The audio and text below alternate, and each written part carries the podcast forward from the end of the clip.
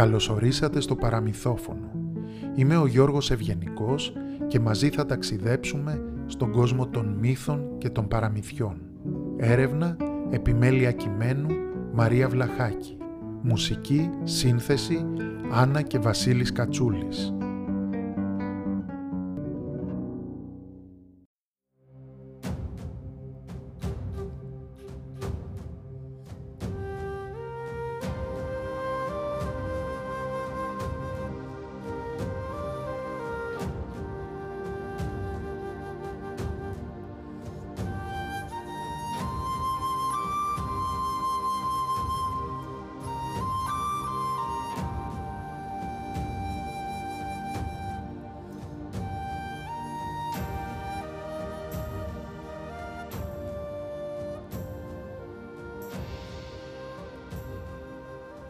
Μια φορά και έναν καιρό στην Ιαπωνία ήταν ένας γέροντας που έλεγε ιστορίες.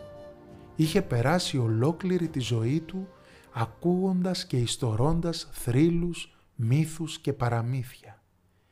Ήξερε τόσες πολλές ιστορίες για βασιλιάδες και δράκοντες όσες κανένας άλλος.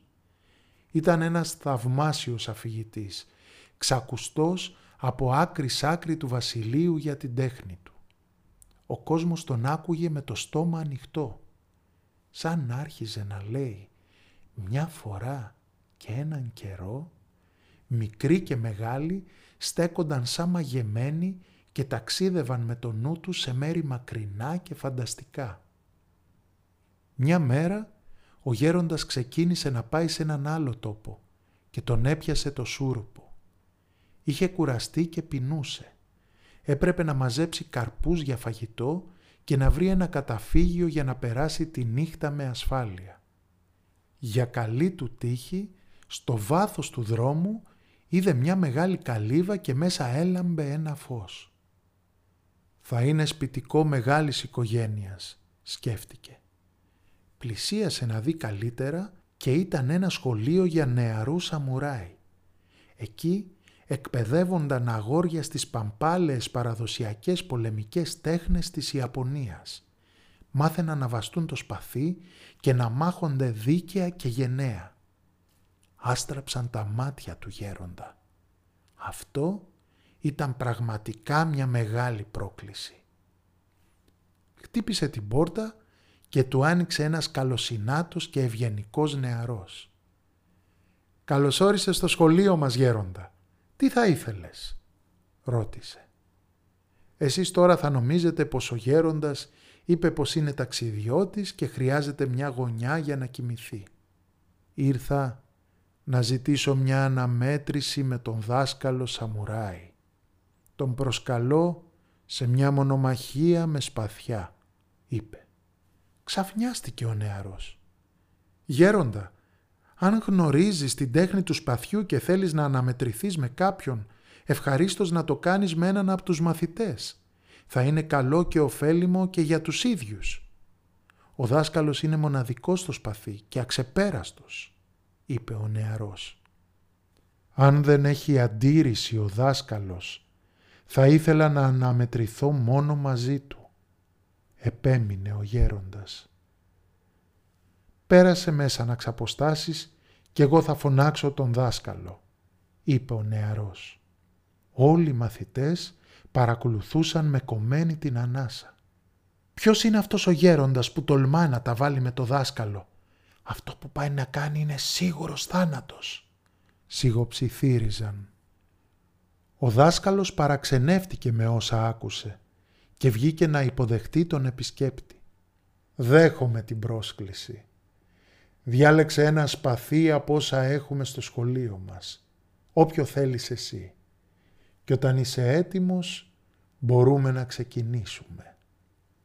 Είπε με ήρεμη φωνή και ένα αγνό χαμόγελο στα χείλη του. Ο γέροντας πήγε κοντά στα σπαθιά αλλά δεν τους έδωσε και πολύ σημασία. Ήταν αμέτρητα. Οι θήκες τους ήταν στολισμένες με σκαλίσματα από μορφές δράκων όλα ήταν κοφτερά και άστραφταν. Το ένα ήταν πιο όμορφο από το άλλο. Το καθένα είχε απίθανες περιπέτειες να ιστορήσει. Πήρε ένα από αυτά τυχαία. Οι δύο πολεμιστές στάθηκαν αντικριστά. Ο δάσκαλος πήρε θέση μάχης και ύψωσε το σπαθί του. Ο γέροντας κάρφωσε το σπαθί του στο ξύλινο πάτωμα ακριβώς μπροστά του και ούτε που το ξανακοίταξε. Άρχισε λοιπόν να λέει «Μια φορά και έναν καιρό στην Ιαπωνία, πριν πάρα πολλά χρόνια, ζούσε ένας γέροντας αφηγητής που αγαπούσε πολύ τις ιστορίες. Ήθελε να ζει μόνο για να λέει και να ακούει ιστορίες. Κάθε μέρα πήγαινε στον ποταμό και τα ψάρια μαζεύονταν μπροστά του εκεί στην όχθη. Του έλεγαν καινούριε ιστορίες που είχαν ακούσει από ψαράδες, κατοίκους και περαστικούς που κάθονταν παραπέρα ή στην αντίπερα όχθη. Ο γέροντας έπειτα πήγαινε από χωριό σε χωριό και μοιράζονταν τις ιστορίες για να τις μάθει όλος ο κόσμος. Ώσπου μια μέρα δεν πρόλαβε να τελειώσει τα λόγια του γέροντας και ο δάσκαλος τον σταμάτησε. «Με νίκησες γέροντα», είπε και κατέβασε το σπαθί του. Οι μαθητές τάχασαν, άρχισαν να διαμαρτύρονται. «Μα τι λες δάσκαλε, τι λες, πώς είναι δυνατό να σε νίκησε, ούτε που κούνησε το σπαθί του, ούτε καν το σήκωσε», έλεγαν.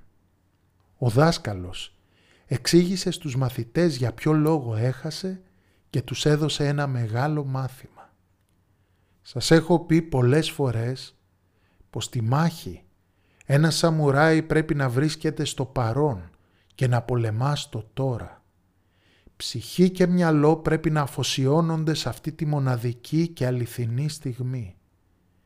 Υπάρχει μόνο η στιγμή και τίποτε άλλο. Τούτος εδώ ο γέροντας με ταξίδεψε στο χρόνο, με πήγε σε άλλον τόπο. Πώς μπορώ να αναμετρηθώ μαζί του όταν ο νους μου βρέθηκε σε μια άλλη στιγμή και μάλιστα φανταστική; Πήγα στις όχθες ενός ποταμού με έναν αφηγητή και ψάρια που έλεγαν ιστορίες. Αυτά είπε ο δάσκαλος και οι μαθητές σώπασαν.